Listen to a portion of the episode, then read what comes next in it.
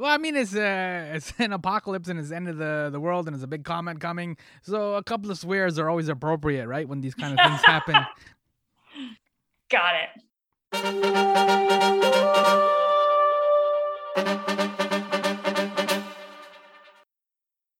Yo, welcome to My Summer Lair. I'm your host, Sammy. Is it A for effort or E for effort? Younan. What would you do? What would you truly, truly do if you were faced with an extinction level event? I mean, the image is striking and it lends itself to easy metaphor. The Effort, a novel by Claire Holroyde, begins with an 8 kilometer dark comet, UD3, emerging from a blind spot, hurtling towards Earth. We never saw it coming. We have one year left before it hits, and as citizens grapple with the devastating news, a group of scientists and nerds gather together in a defense effort, get it? To avoid doom, disaster, and death. Super compelling. The New York Times listed the effort in new and noteworthy, and I agree. It offers up a number of perspectives as each member in the cast has their own hopes, setbacks, and classic existential despair. From a polar icebreaker to South America and lots more remarkable locations. And sure, this is a science fiction novel. And yeah, it is a near future novel. But doesn't that image also reflect our tepid responses to the environment? It's our blind spot. We often don't operate with a sense of urgency, with maximum effort knowing it's a crisis. At least in this novel, they have a clear time frame one year or else extinction, just like the dinosaurs. I don't know, maybe it's like human nature. We know we shouldn't smoke or like eat at McDonald's. We should sleep more and let friends know we appreciate them and love them. And yet, for all the common knowledge of all the things we should be doing and the things we're not doing, eh, we just keep rolling along, not aware of our blind spots and the things that could or could not be coming at us. There's a lot going on, which is impressive considering the effort it's Claire's debut novel. So here she is talking and exploring all of these themes with me, making her debut on My Summer Lair as I give this sci fi novel the effort, the old college try. Um, all right, so are you ready to give your best effort talking about your novel, The Effort? I'm ready. Okay. I want to start with your background, Claire. What is your background like as a sci fi nerd? You clearly read a lot and you watch a lot of sci fi. What was like the movie or the book that kind of sparked your interest in this genre? Um, I mean, definitely from the very beginning. Um, I think one like the first movies I saw in theaters as a like very young child were Return of the Jedi, uh, Jim Henson's The Dark Crystal. Mhm. Um, I kind of st- I started at a, at a young age, um, and yeah, and then you know as I grew up, I I'm definitely more into the social science fiction.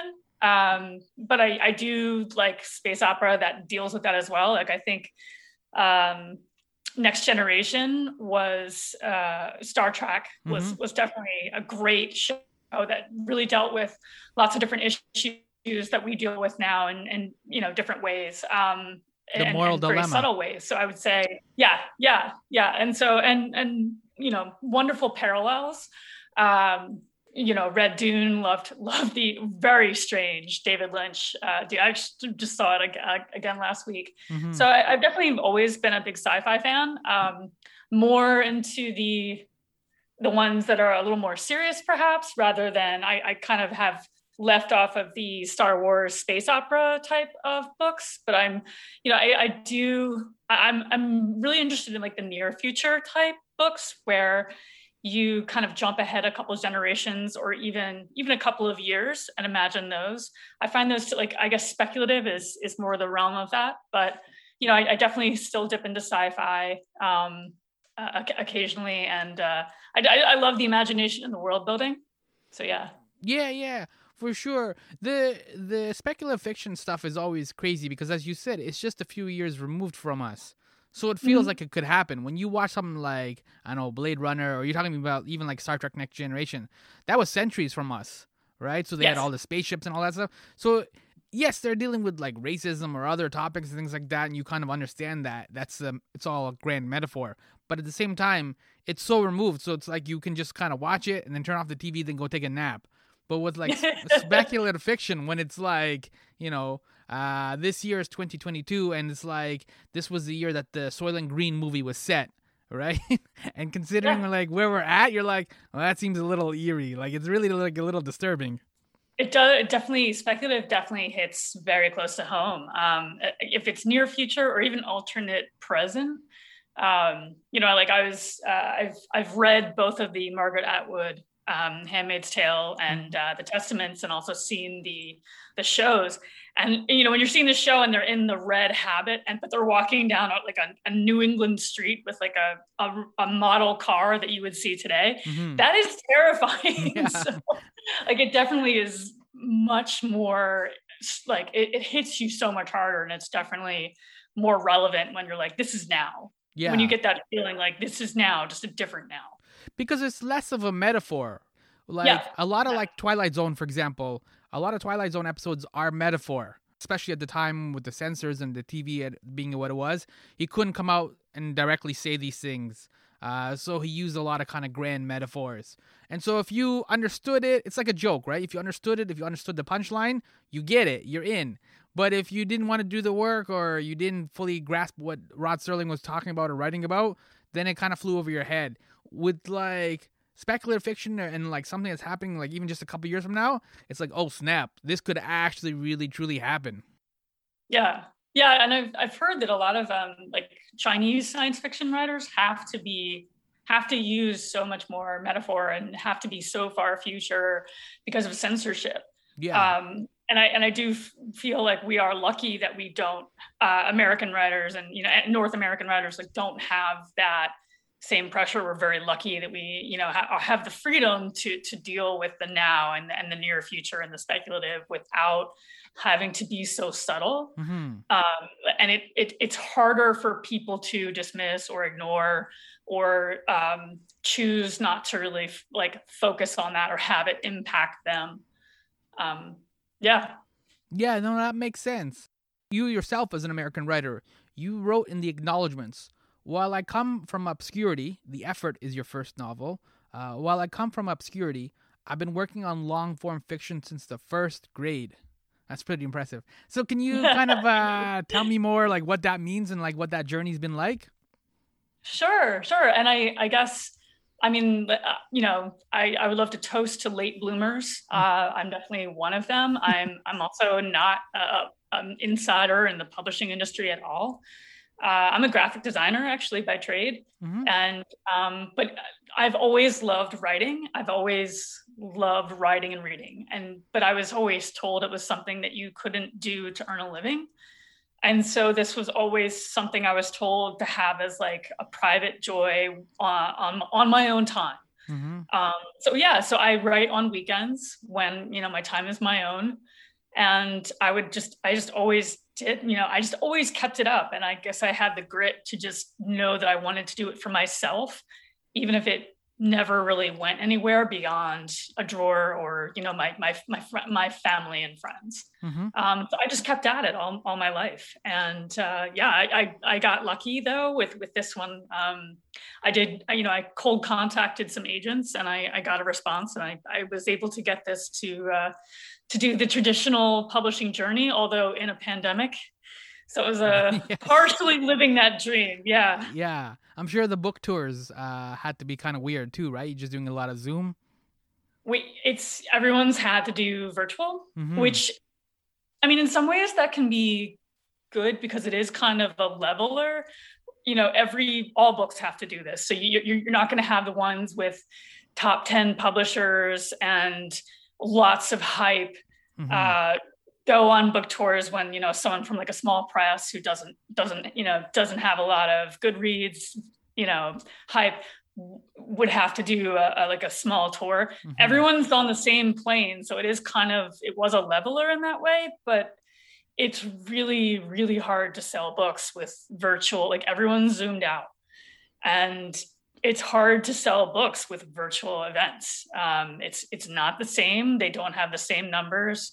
Um, in fact, I even I, uh, I, I, I was tweeting with an author today who's who's on fire, but I just said, "Oh, I, am so I'm so happy that you're doing this for the rest of us." Like, you know, I'm I, was it everything that you dreamed? And he's like, "Well, you know, for for a pandemic launch, a plus, but this wasn't at all how I imagined it. I imagined getting in a Winnebago and mm-hmm. going going on a book tour and seeing readers and signing books and you know that's the dream. And that that also that affects your numbers. That helps get the sales. And none of us were really able to do that. So yeah it's but i mean you know it's it's still a blessing. So for sure. Yeah. And i think too for you like uh, as a nerd and as an avid reader you would also probably like to hang out in some of these kind of indie bookstores too, right? Like if you did a traditional tour, that's the kind of cool opportunity. Yes, you get to meet with readers and yes, you get to sell your book and do those things. But you personally, as a reader, that would be kind of neat to kind of check out some of these stores, stores in cities you may not generally go to because you just don't travel or vacation in those places. Yeah, no, I book indie bookstores are the best, and also, I, I mean, honestly, I love Barnes and Noble. Mm-hmm. Um, I love them all. I love all bookstores that are brick and mortar stores. Um, sorry, Amazon, but I, I, love going to the spaces and having them out where you can see them, and it helps. You know, it helps books to have window space. Uh, it helps book like readers to just go and explore and actually see something and, and pick it up and read the back and um, and and you know you you have staff that are that are nerds too and they'll mm-hmm. they'll say oh what do you like i can help you i can suggest a book you know i, I recently picked up um, termination shock and i was on the way out and the staffer at the indie bookstore is like flagging me down and says oh you know his tour is is he's doing an event um, in phoenixville you need to go it, it, that's you can't get you don't get that in amazon mm-hmm. so it, yes I, I really wished i could have physically gone to these bookstores and you know walked through them and, and met the staff in person. Um, but but was was not to be. But I mean, it it is still you still do get to meet people virtually, and that I mean, virtual relationships are still relationships. I mean, you and I met virtually. Mm-hmm. Um, so, so that it, it, it's not it's not nothing. Yeah, but yeah, no, for sure. It's yeah, not the not the same. Yeah. Mm-hmm. yeah. And like, and, and again, at the end of the day, too, like you said, it is a blessing that you got to write on the weekends. You got to put this book out. Uh, that's yeah. got to be a real treat. As you said, you're a graphic designer. Uh, that's your primary job, which is a creative field. And I'm just curious if there was some sort of like creativity that wasn't necessarily being met through the day job, like in terms of being a graphic designer, or like this was just like, why would you want to add a different medium or try and experiment in a different medium with your creativity?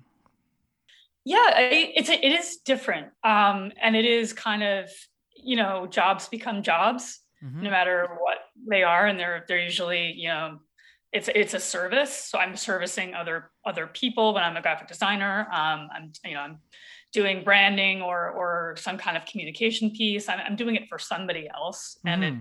whereas on the weekends it's just me and a, and a laptop and i'm creating for myself and it's I mean, it's it's wild, like just making stories in your head and and and also just doing the research. Like that was one thing that really kind of drove a lot of this book is just like learning about the earth and our planet and um, you know space missions um, and international collaborations like i got to learn so much because i kind of had to because mm-hmm. i had to be able to talk with authority and, and have it be authentic so it just you know there, there was I, I i've always loved biology uh, and i definitely got to hit tap that vein as I was researching this book.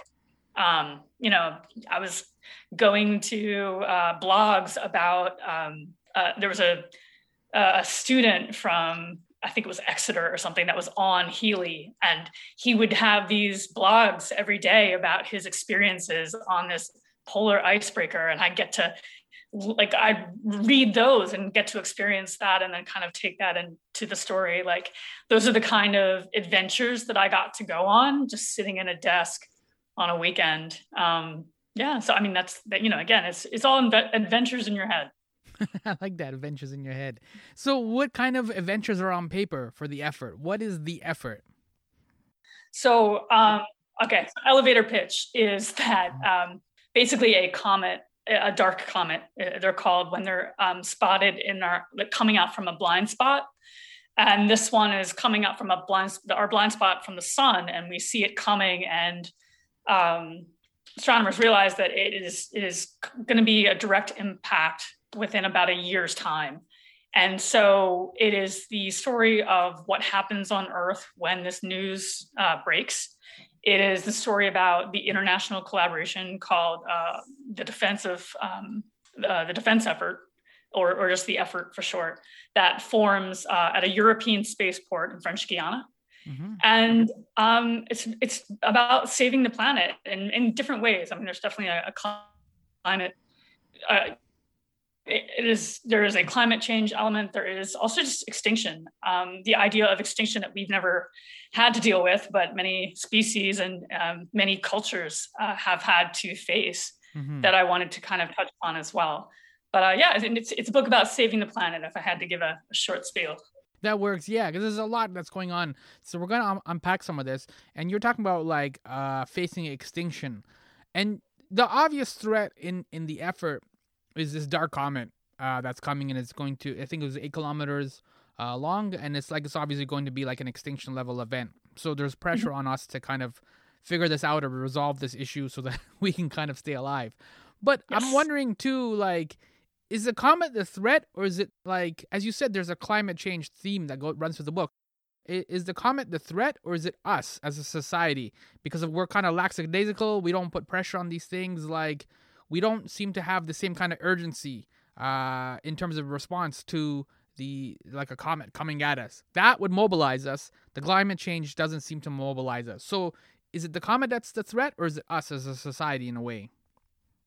I think they both become threats, and in the book, mm-hmm. and uh, there's definitely the immediate threat. That's kind of the inciting incident, but it is also a metaphor for you know other threats that we ourselves are responsible for mm-hmm. um, there you know there there is kind of what we are doing to the planet and you know it is our this is our only planet that we have it is our lifeboat um, and you know we we definitely you know how we are treating the planet does come into play. And there's also i will say like you know civilization there's there's there's so many thousands of years that have gone into our civilization. And i mean there is kind of an, an, an inter- interesting element of what happens when that all gets stripped away um, just because what happens when we face extinction and different people i think would, would handle it so differently mm-hmm. and you kind of see different characters playing that out.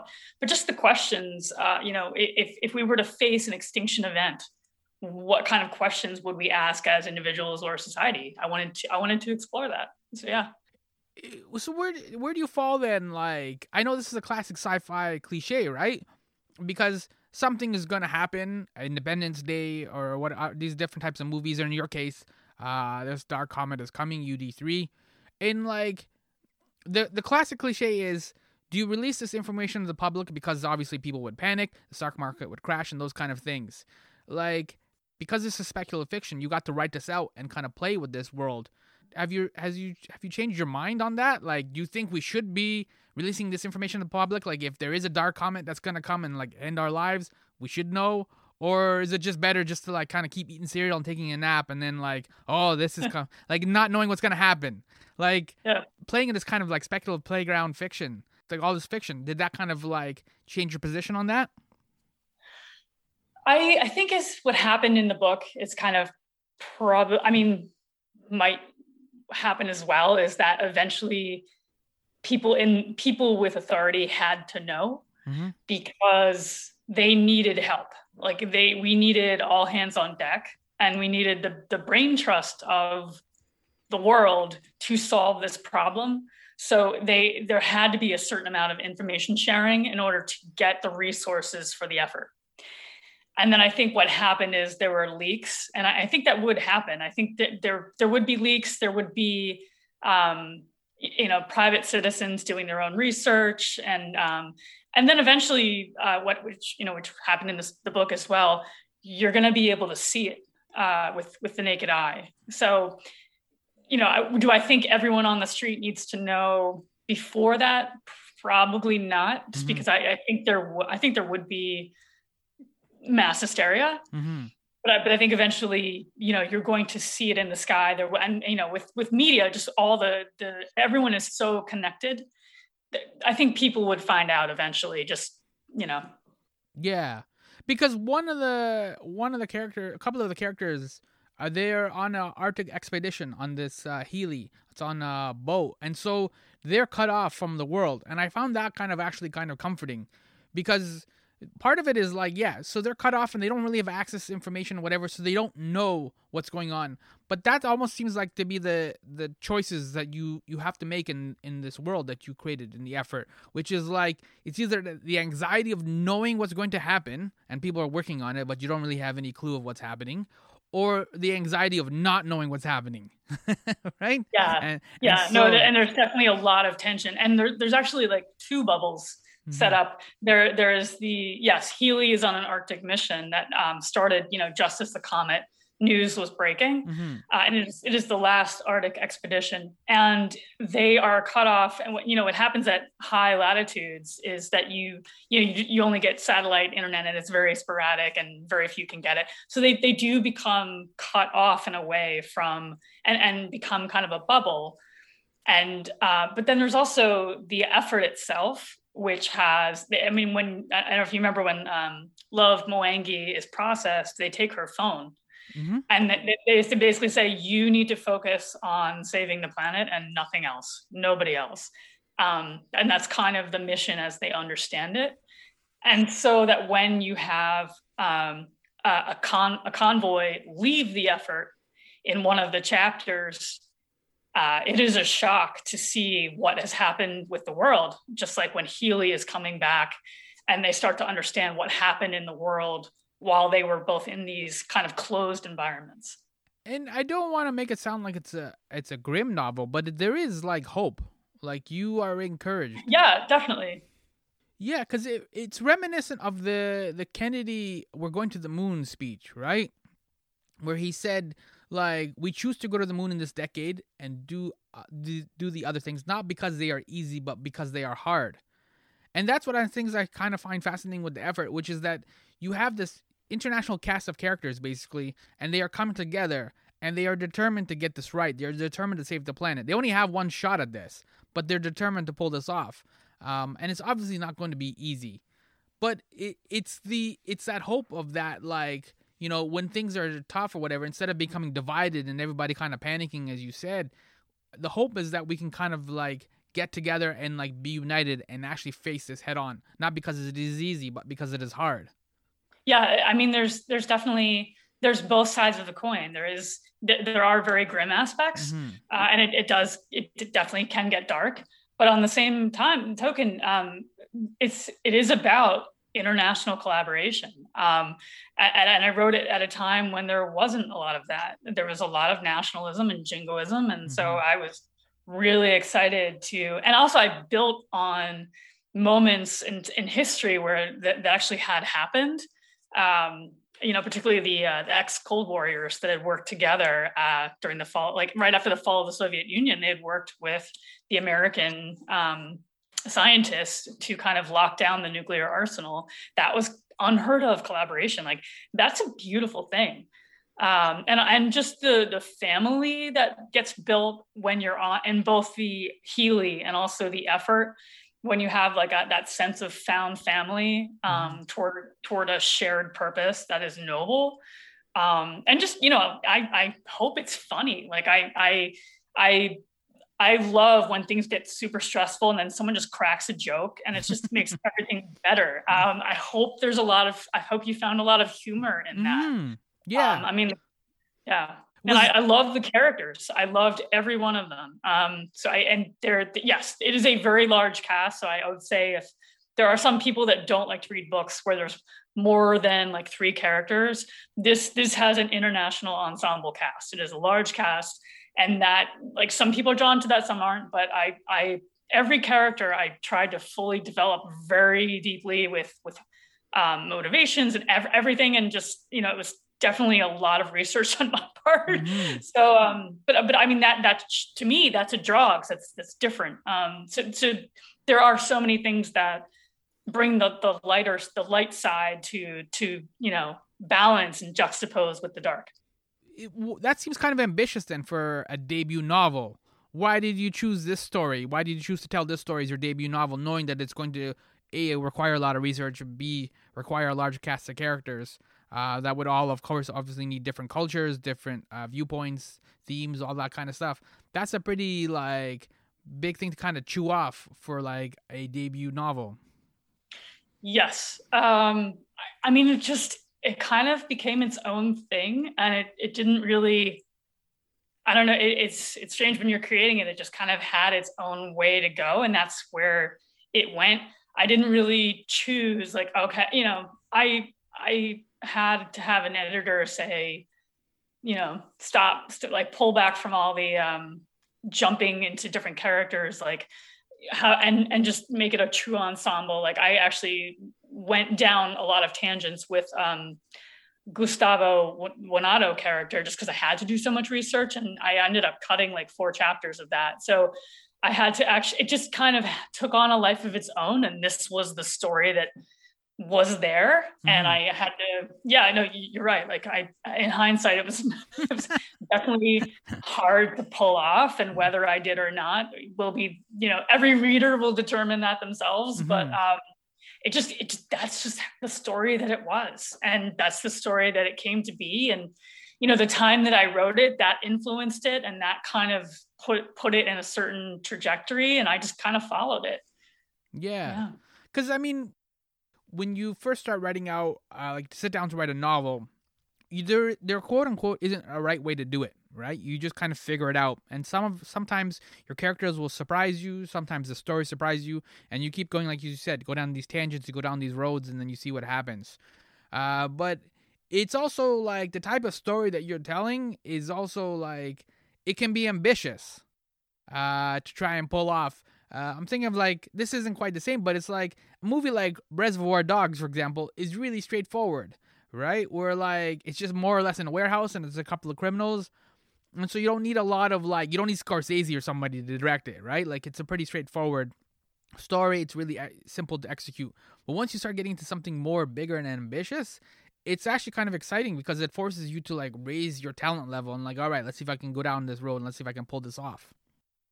Yeah, yeah and, and it definitely brought i i had to bring kind of i had to be the best i could be to to make this work um, and i had to i had to do the research because you could tell when i wasn't doing it um, you know I, there would be times when it would kind of, the character would be a little two dimensional or or maybe too stereotypical and I'd have to research and I'm like, oh, oh you know, that that might not happen. Mm-hmm. You, know, you know, for instance, Gustavo was so difficult to write because he's from um, uh, he's from a, a, a, tribe, like one of the last tribe tribes to, to not be acculturated fully. And I have just I had no concept as, you know, an East Coast American, mm-hmm. what that would be like. And i don't think any of us could know without doing a lot of research um, into that. So i so i did.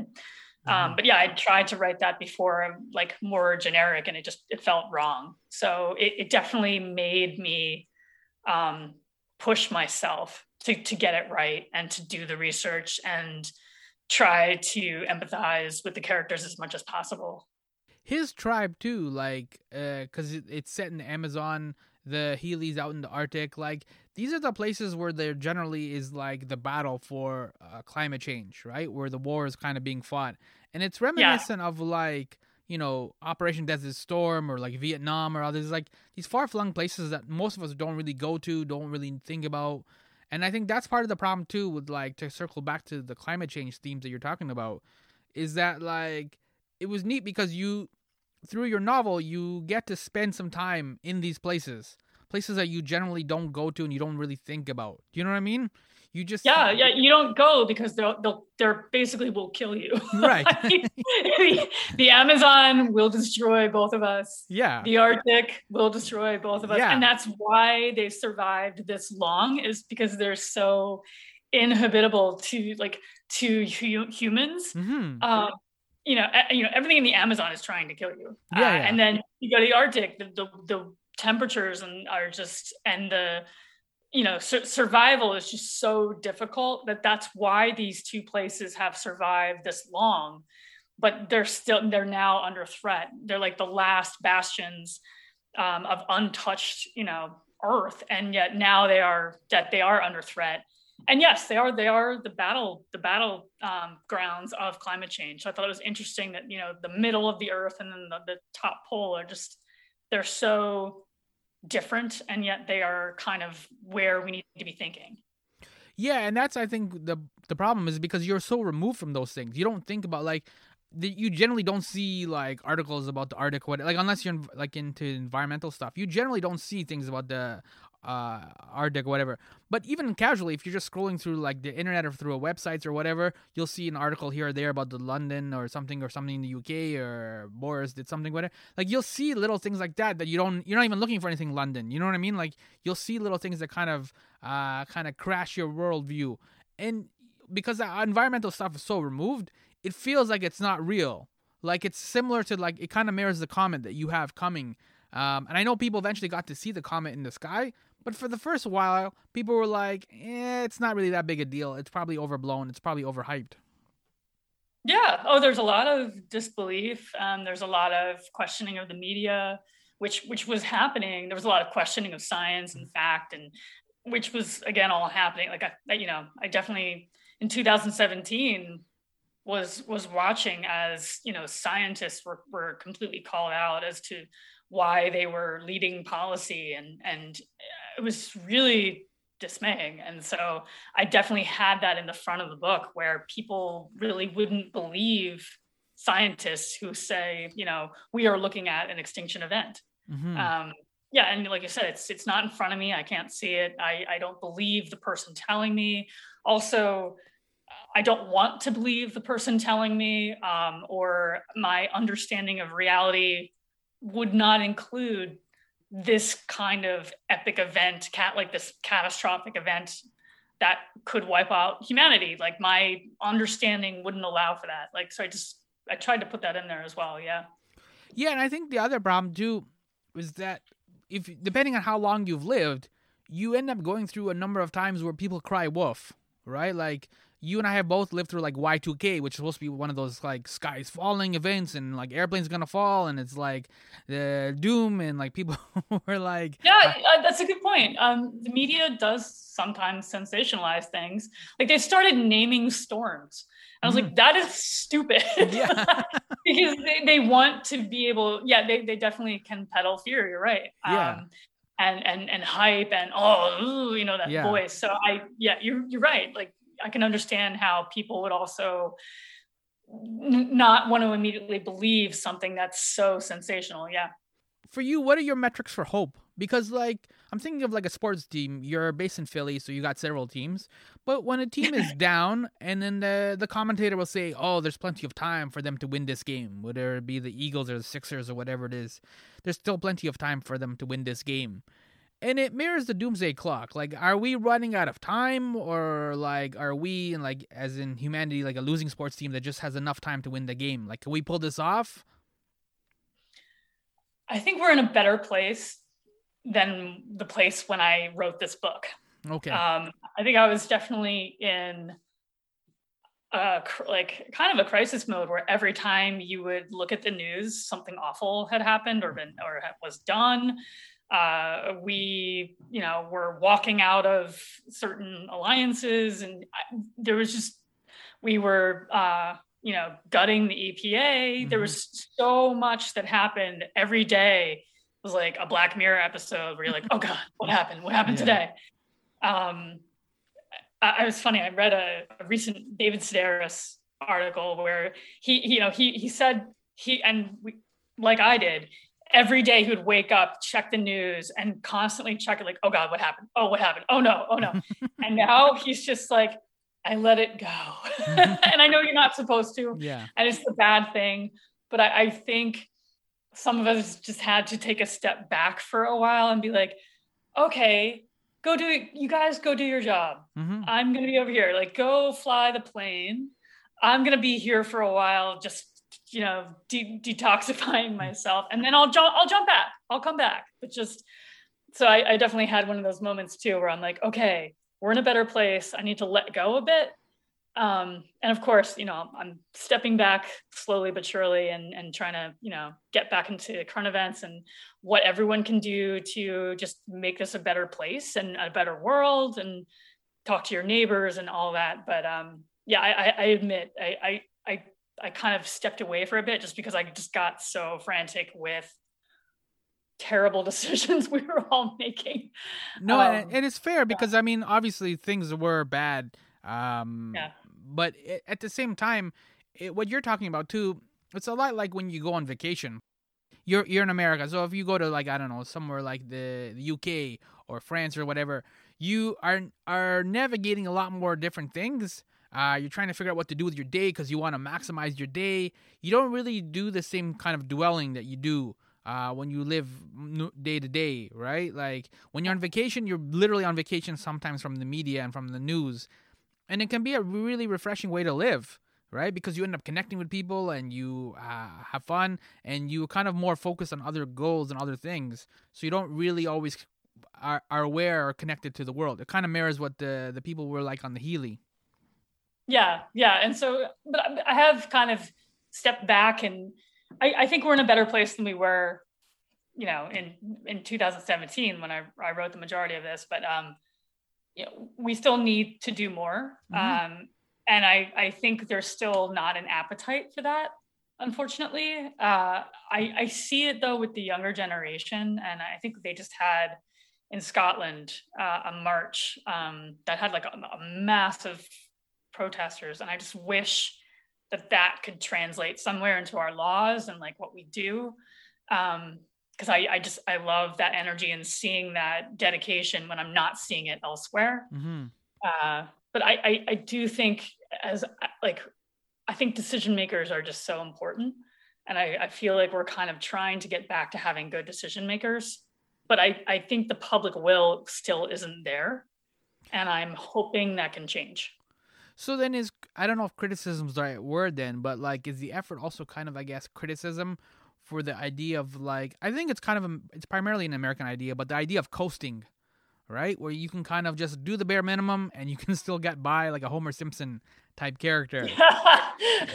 you know what I mean? Like Yeah, yeah. Uh, is it fair? Is that is that legitimate too? Like, is it? I guess criticism is that a harsh word or the right word or? Um, I I feel like just because of that where we were, I, I yes, and it and i think there are a lot of people have bristled under that i guess criticism that is in the book of what we were doing um, and and why.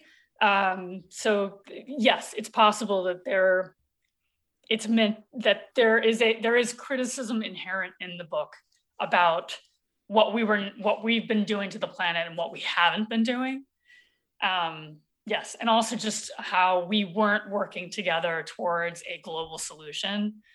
Everyone was kind of going into their own backyards and um, only, you know, only rooting for their own team when mm we, we need to be all working together for the greater good, for everyone's good, not not just for what makes sense for our own nation. Um, so, so yes, I, I think it, I mean, unfortunately, because no one really likes to be browbeaten, but uh, I, I I think there I probably was part of that. Did you did you did you feel that there was critique, and do you feel it was deserved? I do, yeah, because I think that, and I'm I'm not slagging you guys like Americans in general, but there it does seem like a lot of like uh, like Homer Simpson's a great example where like there is kind of this mentality of coasting, right? Where mm-hmm. you can kind of put the minimal effort in. So you can show up to work uh, eight o'clock, maybe you turn on the computer by nine o'clock, then you go on a coffee break. Like we have a lot of like sitcoms and things like that that kind of reflect that like kind of slightly lazy kind of get by mentality. Um, mm. But it's also just like it's like I was saying before. It's like it's that lack of urgency. Where like you know, if you walk into a room and you see a bear, you turn around and you leave because the bear is a dangerous thing, right? If you see a fire, you call the you call 911 right away. Like you also have that that sense of urgency which kind of then shapes everything. And I think with everything, especially with like climate change, it can be easy to coast, right? And I think that's Oh, where I sure. thi- that's where I think the the that American mentality kind of comes through, where it's like eh, this is not really that dangerous or whatever. Uh, and you know what I mean. And so sometimes if you don't recycle and you throw out your pop cans or whatever in, in the trash instead of the recycling, it's like yeah, it's all right. I'll get you next time, Mother Earth. yeah i no no i mean definitely and uh yeah what you're what you're saying is and there's also like when there's a price tag associated with action Mm-hmm. then then yes people and people can be i mean we can all be selfish. We can all not want to put in the time and money that it would take to you know as you said do right by mother earth. Mhm. um that there and there are there are price tags or i mean definitely with with what's happening in brazil um th- you know they they use the word development but it's basically clear cutting. Uh and that's you know they they they sell they sell the wood they they sell the land they they they you know raise agriculture instead. There when money comes into the equation like we we can kind of make selfish decisions and I'll, I'll add myself to this to the to the we. Um yeah. Yeah, I So mean, I- I, I coast too, right? It's not like uh, it's not like I'm pointing fingers or whatever. I think that's why the Yeah. the oh no and i you know i don't I, I'm, I'm sure there are things that i don't do as well where i i'm i am part of the problem Mhm. of of you know being a human that takes up resources and i'm, I'm sure there are things i don't do that i could be doing Mhm. um, i'm i'm definitely not perfect Mhm. um yeah so it's it, it- you know the critique would would would include me Yeah. it would, I'm, I'm outside of this not all things but i i definitely some things sure Mm-hmm, for sure. And uh, part of your writing too included a, an article for Crime Reads where you wrote about climate disaster thrillers. And I guess this is kind of like a new genre now, like cli-fi. Is that the the term? Climate fiction, as similar to kind of like sci-fi. Is this where it's going? Well, there- is there is a term cli-fi, and that yes, that is established where it, Mhm. it does have um, climate change angle or even just environmental um, like leanings. Um, you know, talking about like species extinction or, or things like that. Um, I but I, I've noticed that sometimes people can also like there have been kind of uh, more of like a thriller bent, um, which I which I think is really interesting, and I'm I'm not saying it's hugely successful, because I don't I don't you know like a lot of people are not interested in environmental thrillers when you say those two words together you know Mhm. usually people at the airport will will bypass that section and go straight straight to the James Patterson Yeah, yeah. but um, but I I just I find that interesting where it's not the usual um, field biology kind of book. Instead, they they try to have you know a, plot with some real teeth, and I I find that kind of fascinating. Like I you know being the nerdy weirdo I am, I'm like wow that's I want to know you know when someone's not afraid to kind of put a dark edge to this about you know what can happen here. Like like speculative what are we doing? I and and have some real relevance to like uh current events. Mhm. i i was inter- i was interested in that that space Yeah, and the thriller part is again what we are talking about before, which is that urgency, right? Where it's this race against time. yeah, yeah. Uh, in your case, it's the effort, right? Like this giant, like dark comet is coming. So, regardless whether you believe in it, regardless whether you believe in science or not, it's coming, right? So yeah and i have a uh, a launch window to help and also that grounds the reader i i ended up adding that um in the editing phase just to help readers understand time mhm. but also to give that to un, to understand why things are becoming more extreme is because everyone is feeling that countdown to to to the when they need to have that that launch with solar power at first. It, it's true. Like because again it's, it's what we were saying before with like the environment. Like you kind of hear some things every now and then like this arctic shelf is falling or it's like the arctic snow is melting or whatever it is and then you're like all right. And then you like then you watch then you go out for pizza right? Like like is is there something that you want me to do right now? Is like you know what i mean? Like yeah yeah. No Right, it- like and, I, and but i do feel helpless yeah right? And it's like you know what i mean? Like I, i'm not a scientist uh like you know what i mean? I can't i'm not qualified i'm not inte- in, intellectual enough to deal with any of this stuff whatever. So that's why i go for pizza.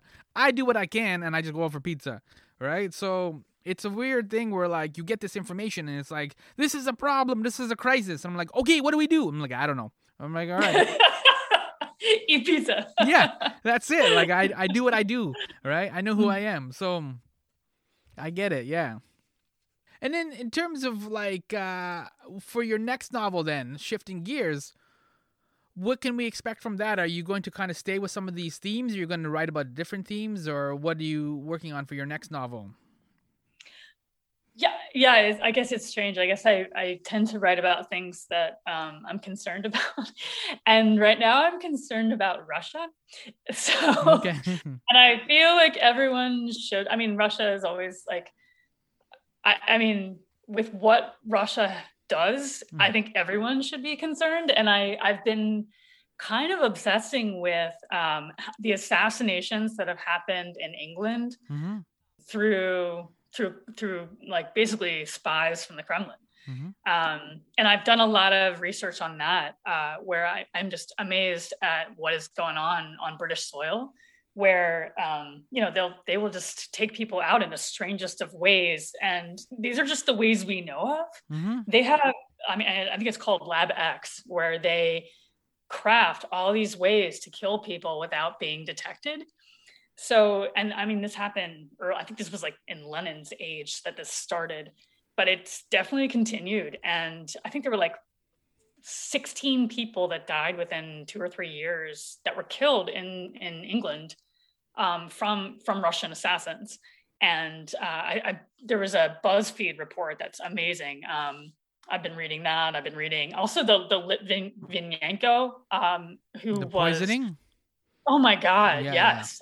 I mean, that is harrowing to read about. I mean, he was such a wonderful, decent guy. Mm-hmm. Um, and just uh, so I've, I've definitely, and you know, he with a with a colleague, they wrote a book called "Blowing Up Russia" that's banned. I'm reading that. Um, I'm just kind of a, obsessed with all the shady dealings that is that are happening in England um, by basically orders orders with the Kremlin. So I'm doing a near future actually that begins with a, journal being um, assassinated, and I'm I'm kind of exploring fiction, but it's it's all kind of pulling on nonfiction. Does that writing like that, like the effort in this new novel about Russia, which we're living through right now, does it alleviate your fears? Does it like help you calm down and kind of ease your anxiety and like let you sleep at night? I don't, I'm not sure about that, but at least it's what I'm thinking. Mm-hmm. So it's, it's just kind of there anyway. And usually you're, you, you know, you're going to talk about what's in your head.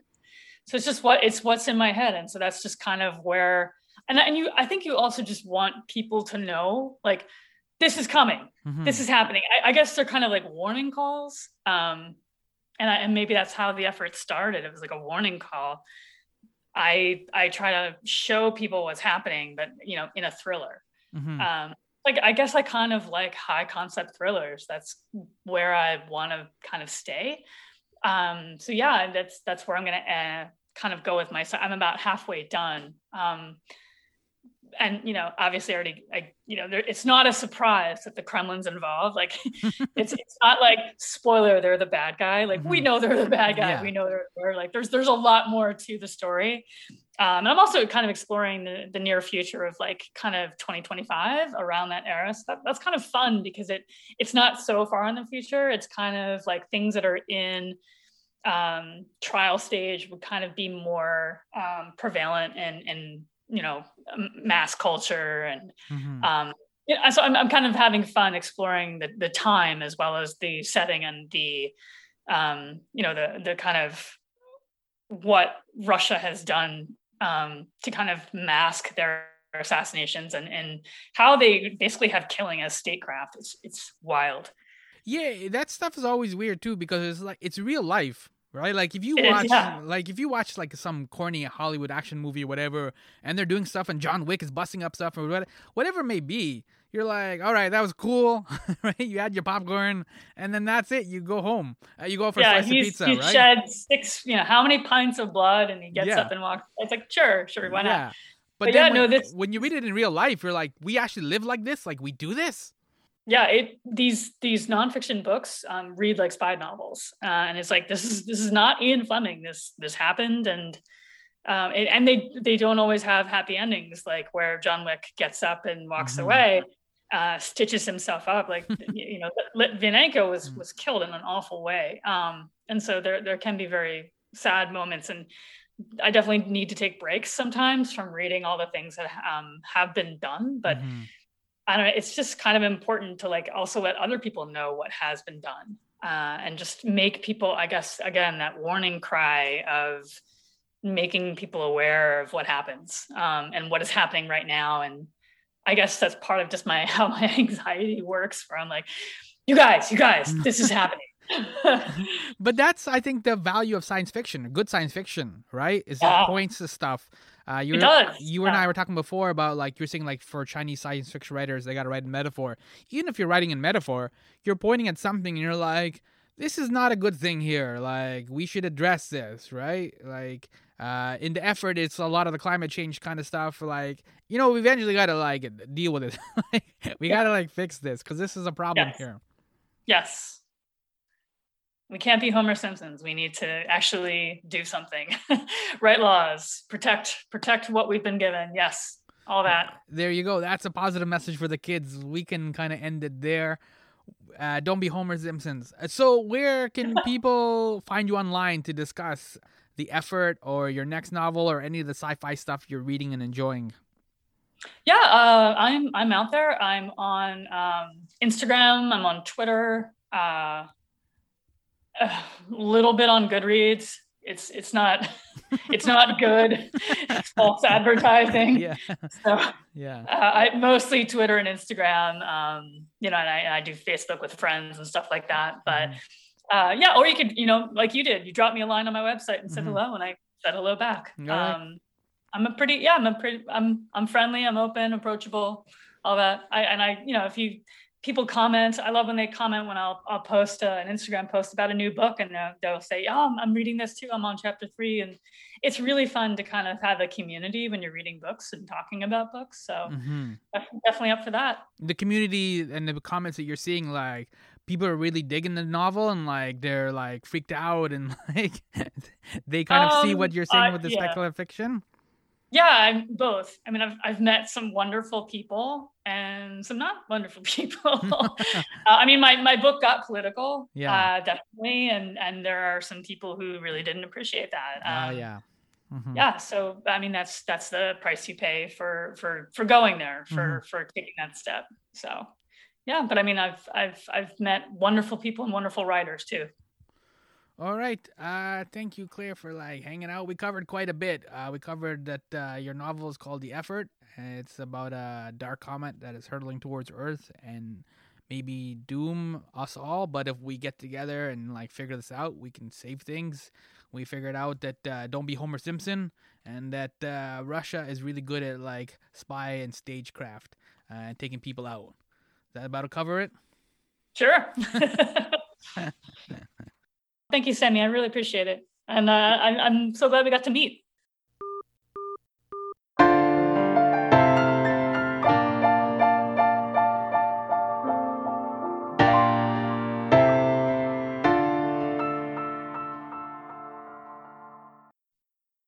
Yo, that was Claire Holroyde, and her highly recommended sci fi novel is The Effort. I am Sammy, host of My Summer Lair. So, yeah, We've all watched Deep Impact and Armageddon and similar blockbusters offering up the same flimsy, hopeful message. When the issue is at hand, we are galvanized.